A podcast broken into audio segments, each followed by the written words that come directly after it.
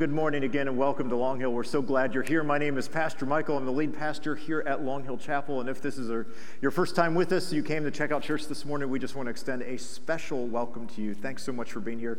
And if you're watching online, thanks for joining us this morning. And we're so glad that we get to gather together in all sorts of ways. Hey, I don't know if you're anything like me, but uh, I've made the mistake, maybe a little bit, of turning on the news a couple times this week. And uh, I think we're very aware this week more than ever of the, uh, the suffering and the struggle that's in our world. And it's one of those things that uh, there's always struggle and there's always suffering. But right now, we're very aware of it uh, with what's going on in, in Israel and Gaza, with the Palestinians. And it's one of those things where there's no easy answers. There's not just a, if you just did A, you would get B and C would happen. It's, it's one of those situations. And uh, we're tempted to try to find those things, and there just aren't any of them. But one of the things we can do is we can cry out to God, and we can, we can come before God with uh, the cries that He would see and hear, that He would act, that He would respond. And so I just want to take a moment as we begin our time together and just pray and, and center ourselves before God, and especially this particular situation in our world. Let's pray together. God, we come before you and we ask why. We ask why families and children suffer. We ask why uh, the death uh, of innocence uh, is so obvious right now. And we know that the, there's always injustice in the world, but right now we feel it keenly. Uh, we look to you. And the songs we sang this morning, uh, some of us sing especially in faith. And so we just cry out to you. We ask uh, for your intervention. We ask that your mercy would be poured out, that your justice would come and we pray, God, and we lift up this situation to you, and we know that you see, but we ask that you would respond. And we don't know how else to pray. So we come to you in faith. And I, I just ask, God, I, I ask for your mercy to be evident. I ask for peace to be restored. We know that there will never be peace on this earth until you return. And we ache for that day. Our, our souls groan for that. But we just lift all of the suffering up in the world today, especially there. We think of the ongoing war in Ukraine and the suffering that has been acted there, and we're just reminded so keenly that the world is broken. It's profoundly broken. And we get closer to home, and some of us have experienced loss recently, or we're facing a situation that just doesn't seem like it makes any sense, uh, where there's no easy outcome and no easy answers. And we cry out to you in the same way. We trust, God, that you hear, and we trust that you are good. And we know that you're at work even when we can't see it, and sometimes even when we don't necessarily like how things are going. But we trust in you. And so we declare our trust in you. We declare our faith in you. We lift all of these things, big and small, distant and close, up to you, and pray that you would be God. And in the words of Psalm 46, which we read last week, we are still before you. We know that you're God. We know that you're our deliverer. We know that you're our fortress. And so we pray in faith. We cry out to you. And we ask all these things in Jesus' name. Amen. You know, there's things in our lives where they have always been going on, but then we become aware of them. Um, I am in my 40s. I won't tell you how old I am, but since I was a young adult, literally the year we got married, my wife Grace said, You have health insurance now. You ought to go to the doctor. How many of you have a spouse that makes sure you go to the doctor? I have one of those. I'm very thankful for her. And I went to the doctor and I discovered at the age of 24 that my cholesterol was high. And I'm kind of an extreme person. Some of you have gotten to know me a little better, and, and uh, I take extreme measures, and I decided in that moment I was going to defeat my high cholesterol, and so I stopped eating meat and cheese, and I love meat and cheese. I just got to tell you, like most people like meat and cheese, like it's a whole new level for me. I just stopped doing that. I went basically vegetarian, and my cholesterol was still high, and I ended up on you know some medication for that as a result to this day, which continues. Uh, but what was interesting is that was probably the case for quite a while. It just was something I became aware of, and when I became aware of it it changed my reality. It changed how I lived. It changed how I knew things. It was always there, but I just became aware of it in that moment. And this kind of brings us back to the big idea of this series that we have started last week and we're continuing in today called Awe. And it's this that when your reality becomes bigger than your perspective, that's when you change and that's when things change. And so when something comes into your life that raises your perspective, it shifts your perspective, that's when things begin to change. Some of you have gone on missions trips with us here at Long Hill Chapel, and the reason we do missions trips, we go to other countries and we partner with missionaries, is not because they need a bunch of people from Chatham, New Jersey to come help them do things.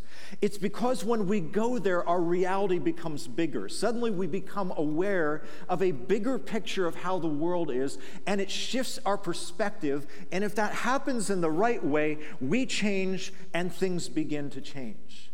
And as we look at God, there's these two concepts of God that seem completely at odds with each other uh, in our Christian faith. One is that God is beyond us. He's the God that created the universe. He's the God that knew every hair on our head, was there before the beginning, will be there after the end, is outside of time, is all powerful, is all knowing. And then we have this other picture of God where God is with us. We're coming up on the Christmas season faster than any of us would care to admit. It's vest day. I don't know if you noticed, but I brought out the vests again today. It's because it's getting colder and December is coming, but that's the, the time where we celebrate Emmanuel, which means God with us. And the whole idea of Christmas for us as we celebrate it as Christians is that God was not content to remain distant, but instead he came close.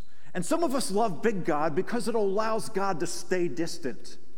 And some of us like close God because it allows us to feel like God is someone we can manage and understand, but it misses the fact that He's holy and that He's powerful and that He's perfect in all of His ways. But these things are held in tension, and that's really a mystery of our faith a God who knows us and a God who's big. Last week we talked about the simple idea that if you don't have a big God, you become the biggest person in your universe. You become the one where everything stops. And so when we begin defining things as though we were God, we are suddenly on the hook for everything that happens in our life and in our world. Or, and this is something we do a lot, we look to some other big person who is promising to fill the role. This is why we are more, I said this last week, I'll say it again this week because we're coming up on that season again in November where it's election season. This is why we are fascinated more than ever with politicians of all stripes, left, right, wherever they are, because they promise us things in return for our allegiance. And friends, if you are a follower of Jesus, nobody else gets your allegiance except Jesus. You ought to vote. You ought to exercise your rights as an American citizen. You ought to do that faithfully because we are blessed to be able to do that. But we are citizens, if you're a Christ follower, of the kingdom of heaven first. And so, God, everything flows down from that relationship first. Rick Warren said it this way He said, If God was small enough for you to completely understand him, he wouldn't be big enough for you to completely trust him. And that seems a little bit difficult for us to understand. But when we trust somebody who is beyond us, we are doing that from the standpoint that there's things that they see and there's things that they understand that we may not see and we may not understand. And let me let's just face it, we just prayed for this right now. Things seem uncertain in our world. They always do, but we feel it now more than ever. It's interesting. We sang a lot of songs this morning about the goodness and the faithfulness and the ability of God. We sang a song called Goodness of God, and it was interesting. I was mentioning to Pastor Joey that the first time we sang that here at Long Hill Chapel was the week before the pandemic hit in 2020. And it almost seems ironic, doesn't it?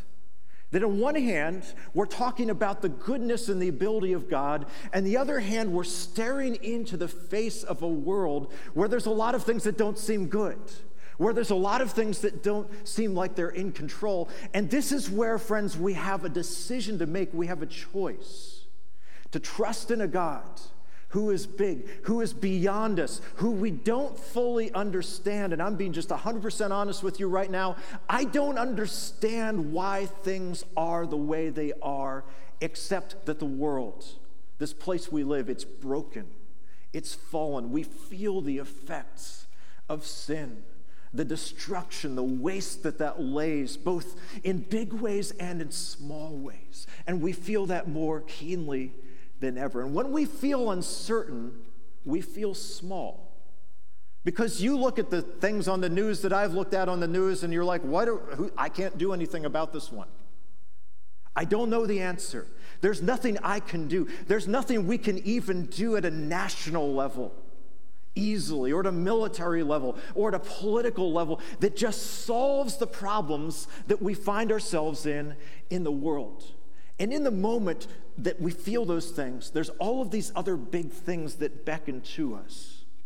And the challenge and the decision that we have is to turn ourselves in the direction of the right big thing, to rest, to trust, even when we don't fully understand in the bigness of God. Think about it this way. I don't know if you've ever like been around a famous person or there was someone really important who came to your workplace or church or into your community or maybe even into your home.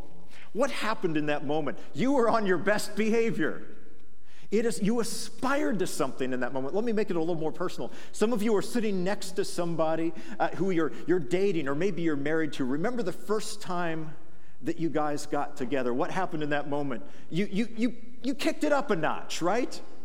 You have an apartment and it doesn't look the way that it did the first time they came over. You know, you, you took a shower and you shaved and you, you made sure you put on the best clothes in your closet. You cleaned out the back seat of your car and all the wrappers that might be living there usually. What happens in those moments when we encounter something that seems beyond us, that we aspire to, is our better selves emerge. You know, you went on that job interview and you're not the person who shows up 15 minutes to anything, but on that day, you were. And it's because there was something beyond you that you aspired to. And I think when we get a bigger picture of God, when we get a bigger picture of who God is, it draws the best out of us. It literally changes who we are. And that's really the big idea I want us to look at today is when we embrace a bigger reality of who God is, when we do that thing, it literally transforms us. And the reason we sing the songs that we sang, especially on a morning like this, is not because we're trying to gaslight ourselves and put our fingers in our ears and go la la la la la. The world is really bad, but I'm going to not pretend like any of it exists. It's to remind ourselves of who God is. Because if we don't view God that way, or if we forget, and I'll tell you what, I forget all the time, we bring ourselves back and center ourselves in our circumstances, and they pull us in. And I think this is such an interesting dynamic. It's not that there's not a bigger picture that we can't see of who God is, it's that we stop seeing it or that we forget to look for it. You know, in the New Testament, the Apostle Paul, who was one of the early church leaders, he wrote to a church uh, in Ephesus, to the church, the church of the Ephesians. It's a wonderful letter that he wrote that talks about the reality of God impacting who we are and who we're becoming. And in chapter 1 and verse 18, one of my very favorite verses in all the Bible, he says this. He says to them, he says, I pray that the eyes of your hearts, not that they would be open because they're closed, but they'd be enlightened so that you would know the hope to which you've been called.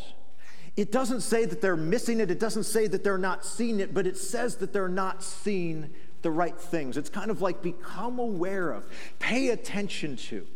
And so there's something that's out there that sometimes we forget to look for, or I'd say this maybe we don't know how to look for. And so, how do we encounter this bigger reality, this, this reality of God? And this is, I think, something where we all can step into the struggle of this because we don't do it easily. We wrestle. Some of you right now are hearing the words that I'm saying, and right next to it in your mind is the situation that you're going through or the thing that you've just been through. And you're wrestling. You're trying to make sense of how this reality of God, this picture that's been painted of who God is, squares with your circumstances because your circumstances don't seem like they add up. And I think the wonderful news for us, friends, is that we can wrestle with God. We can struggle. We can ask questions, and we can do it in a faithful way that actually draws us closer to Him. And I think one of the lies that we're tempted to believe is that we can't have questions. We can't struggle. If we're struggling, then somehow our faith is deficient. Somehow there's something in us that should be better than it is. But I think what the scriptures show us is that we can wrestle and we do struggle. And some of those who were the closest to God were the ones who struggled the most. Today we're going to look at a story. It's one of my favorite stories uh, in the first half of the Bible, in the book of Genesis, the very first book of the Bible, in chapter 32 and verse 22 and following. And it's the story of a man named Jacob. Jacob was part of a family dynamic that had gone on for a few generations. Some of you, if you grew up in Sunday school, you know that there's the story of Jacob and Esau. They were twin brothers. Esau was the firstborn, and he came out of the womb. And when he came out of the womb, Jacob was right there behind him, grabbing his heel. I have two boys. They're not twins, but I totally get this dynamic. It, it goes on every single day in our house.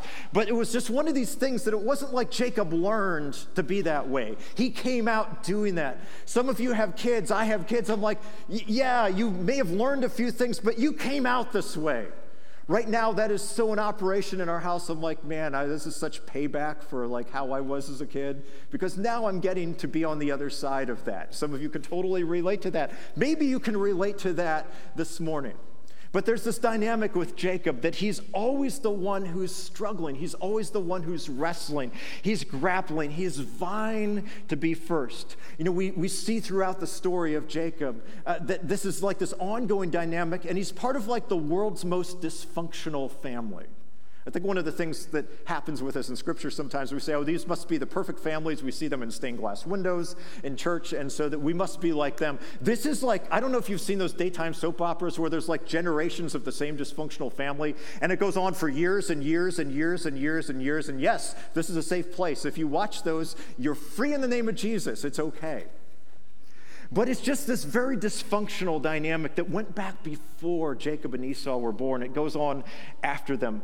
Uh, Jacob goes and he works for this relative Laban, and it's kind of the same thing. It's just this super dysfunctional thing. And what happens, and probably the key part of the story, is Esau was the firstborn. And so in ancient Hebrew culture, there was this thing called the birthright, which was just a special blessing that was given to the firstborn. And Jacob cooks up this scheme, and it's this crazy daytime soap opera worthy scheme to steal that blessing, to steal that birthright from Esau. And so that happens. Esau is really upset, as you might imagine, and the two brothers uh, go their separate ways. Life goes on, and Jacob rises to a position of considerable success and wealth. And this is the backstory to what we're about to read today. And then there's this point where he's about to reconnect with Esau, his brother. I don't know if you've ever had a sibling like falling out where you guys didn't talk. There was this one time my brother John and I, we, it was some silly thing that I did. It was my fault. We didn't talk for like two months. And it was one summer, and then we started talking again. It was great. He's back there if you want to ask him about it. Uh, but it was, it was certainly something I did. But this is like that, but years, but way, way, way, way, way, way, way, way, way, way, way, way worse. And so Esau's coming to meet his brother Jacob, and he's bringing 400 guys with him. This is not a welcoming committee. This is not one of those things. It's like, oh, yay, it's going to be such a great party. There's all these people coming. It's something that looks like an army. It's this confrontation. And so Jacob did what any of us would do. He just completely is consumed with anxiety, with worry about what's this going to what, what's going to happen. And he does what Jacob has always done. He comes up with a plan, and that's where we pick up our story in verse 22. That night, Jacob got up and took his two wives, his two female servants, and his 11 sons and crossed the ford of the Jabbok. After he had sent them across the stream, he sent over all his possessions. And so he kind of separates all the other people and stuff from himself. And he has, obviously has a lot on his mind. I don't know if you've ever had one of those situations where you're just like, you know, I need to be alone for a little bit. And so you go somewhere, you send everyone away. That's kind of what's going on with Jacob. So Jacob was left alone, and a man wrestled with him till daybreak. When the man saw he could not overpower him, he touched the socket of Jacob's hip, so that his hip was wrenched as he wrestled with the man. And it's not just any man. Then the man replied, Let me go, for it is daybreak. But Jacob replied, I will not let you go until you bless me. So the story gets a little weird here. Jacob's by himself. He's sent all of his possessions and his family away. He's going through the night and he just has one of he has like a literal wrestling match with this person that seems like a person but it's actually an angel. And maybe you've not had a physical wrestling match through the night, but I think all of us can relate to a night where you wrestled where there was something on your mind that consumed you so much that it felt like a battle.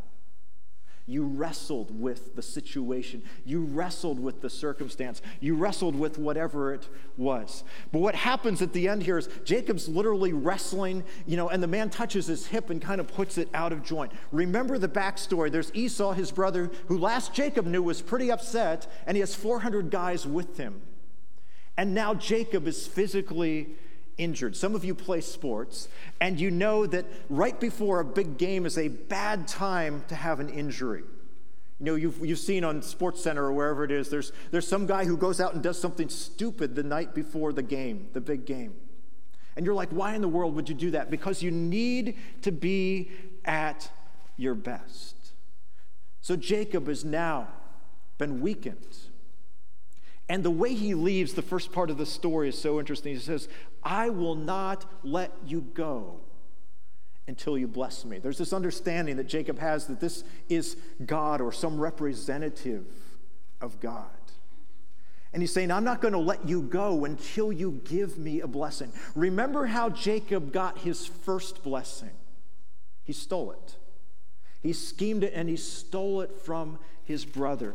But this time, he's saying, I'm not letting you go until you change the reality that I find myself, myself in. And this is where this gets personal for us.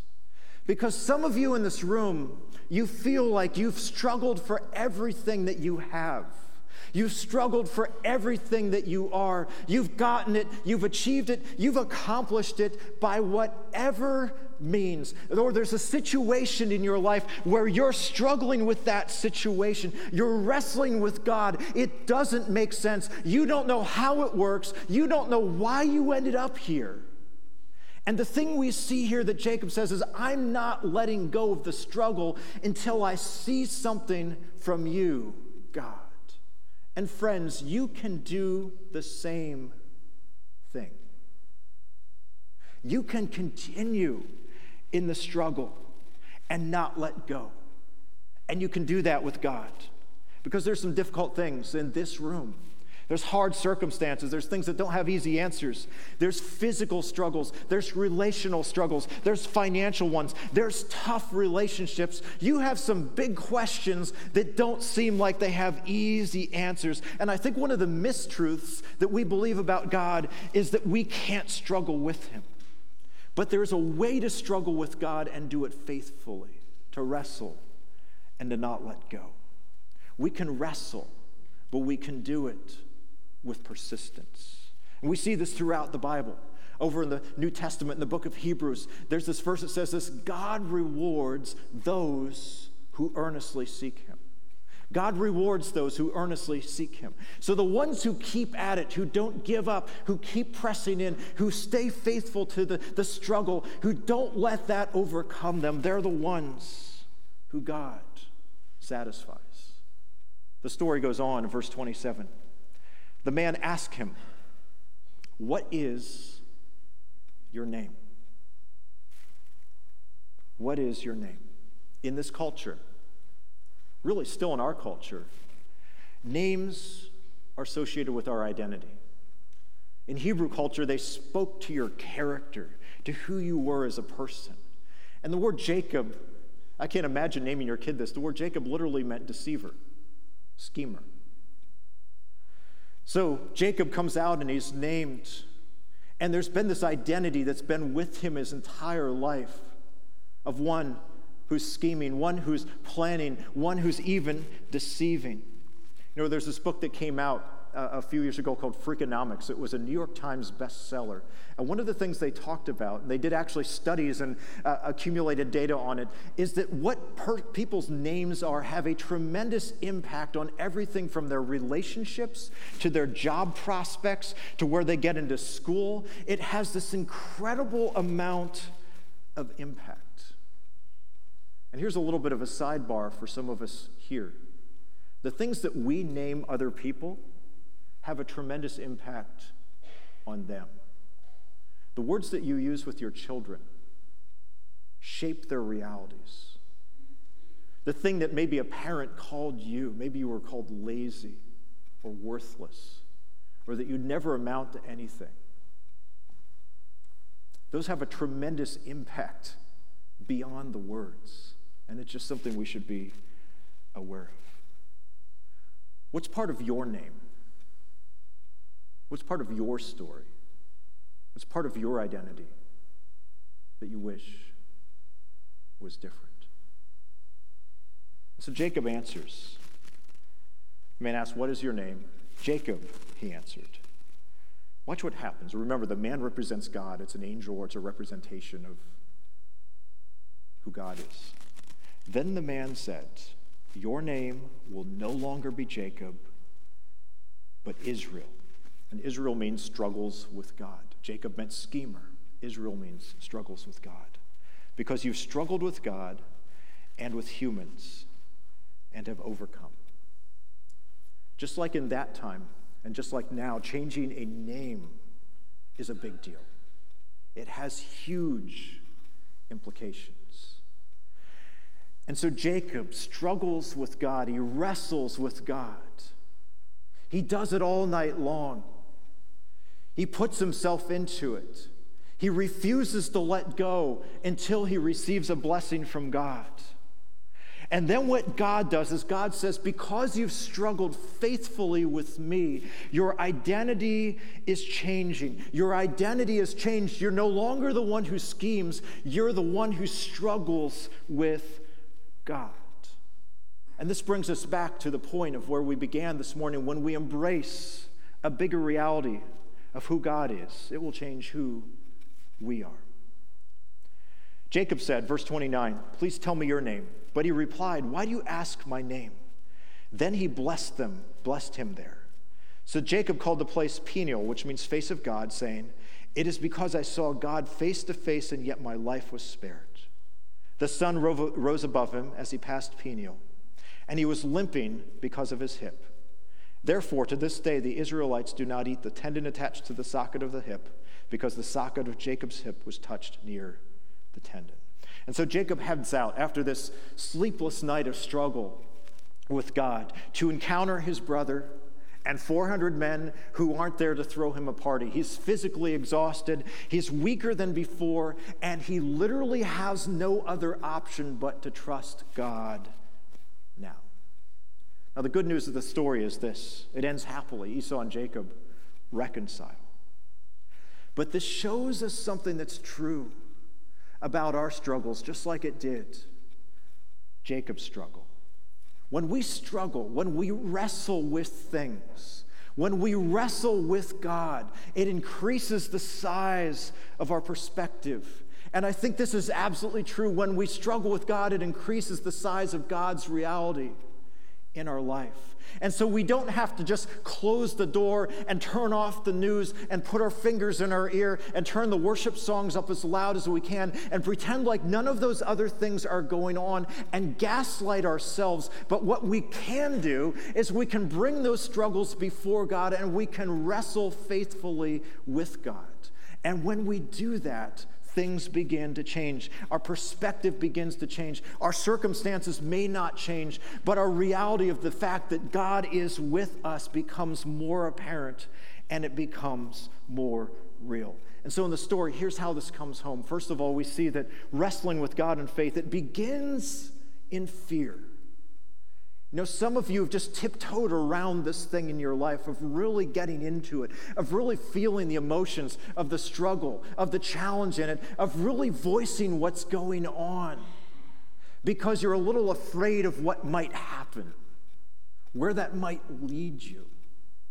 When you struggle with God, it begins in that place, but it ends in peace. It ends in peace. It ends with an awareness of who God is, and it ends in peace. Here's the place, though, where I think it's challenging for us when we struggle with God. is just like in the story we see this. When we struggle with God, it makes us even more dependent on God, beyond ourselves. You know, Jacob was always known as the person throughout his story who always had a backup plan. He's like, God, I'm going to do this thing, but in case, you know, you, you sleep, you oversleep, or you forget the paperwork, or you don't look at your calendar, I've got a plan. And friends, I'll confess this to you. Uh, I so relate to Jacob. I so relate to him because I'm the person who's like, yes, I trust in God, but I also got a backup plan in case God just doesn't show up. That's who I am. That's who so many of us.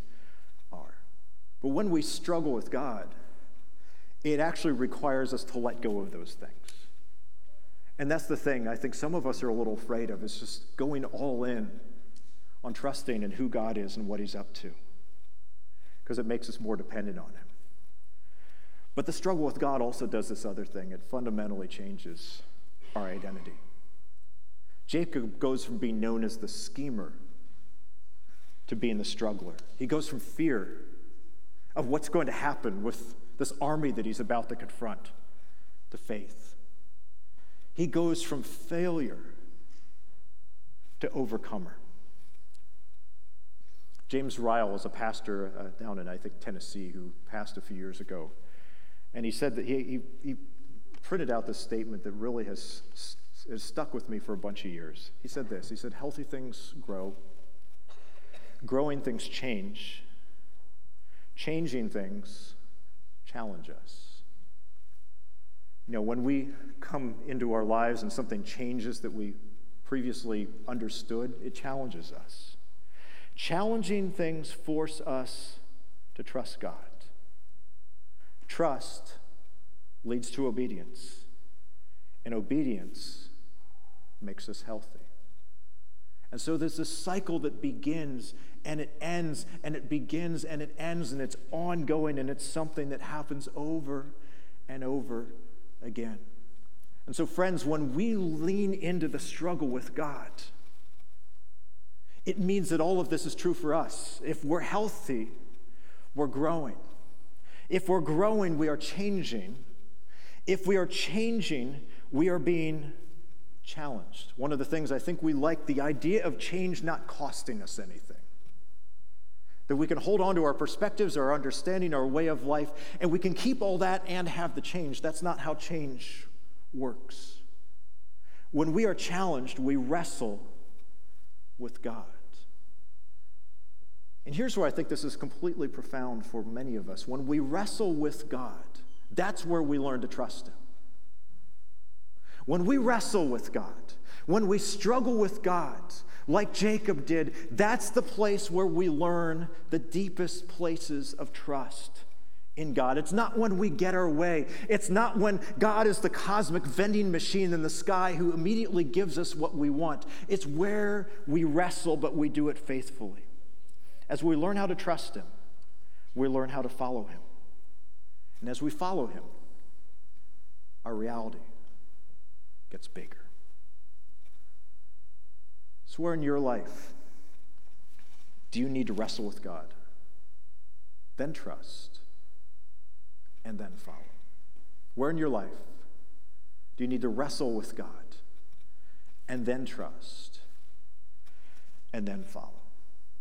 As we close, I want to go back to the verses that have kind of anchored this series. It's from Psalm 46, and we mentioned that already today. Verses 10 and 11. It's the end of the passage, and this is one many of us have heard. But listen to this and see whose name, surprisingly, is in there. Be still and know that I am God. I will be exalted among the nations, I will be exalted in the earth. The Lord Almighty is with us. The God of who? Jacob is our fortress. The God of the struggler. The God of the schemer. The God of the one who many of us would think would not be the person whose name should be in that spot. God is saying profoundly and powerfully there, He's saying, I am the God of you. I'm the God of your struggle. I'm the God of the place where you're wrestling. I'm the God of the person who just is looking around and trying to figure out how they can have a backup plan in case I don't come through. I'm your God too. And friends, I take such comfort in that verse because that means that God is my God too. The God of Jacob is our fortress, God of the schemer. God of the wrestler, and God of the struggle. When your reality becomes bigger than your perspective, that's when you change. And that's when things change. Let's pray. God, we uh, in this room are people of struggle.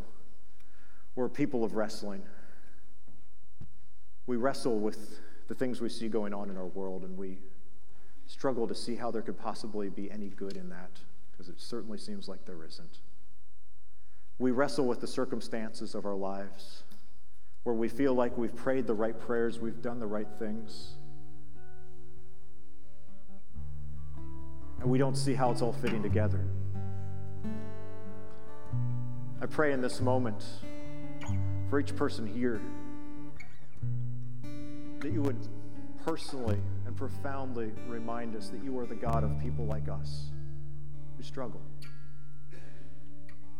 You're the God of people like us who wrestle. You're the God of people like us who have a whole lot of questions. I pray that instead of turning away from the struggle, we would lean into it. We would struggle with you till you give us a blessing. We'd struggle with you until our fear dissipates and peace reigns. We would know that you're a God who not only allows that, but a God who invites it.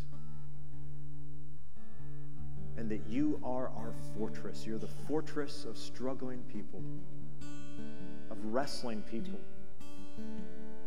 You can be trusted. Would you open our eyes? Would you enlighten them, as the Apostle Paul said, to know the hope to which we've been called today? Even if our circumstances don't immediately change before our eyes, would our perspective shift? Would we remember who you are? And that you're faithful, and that you're a big God who is also with us. I pray these things in Jesus' name.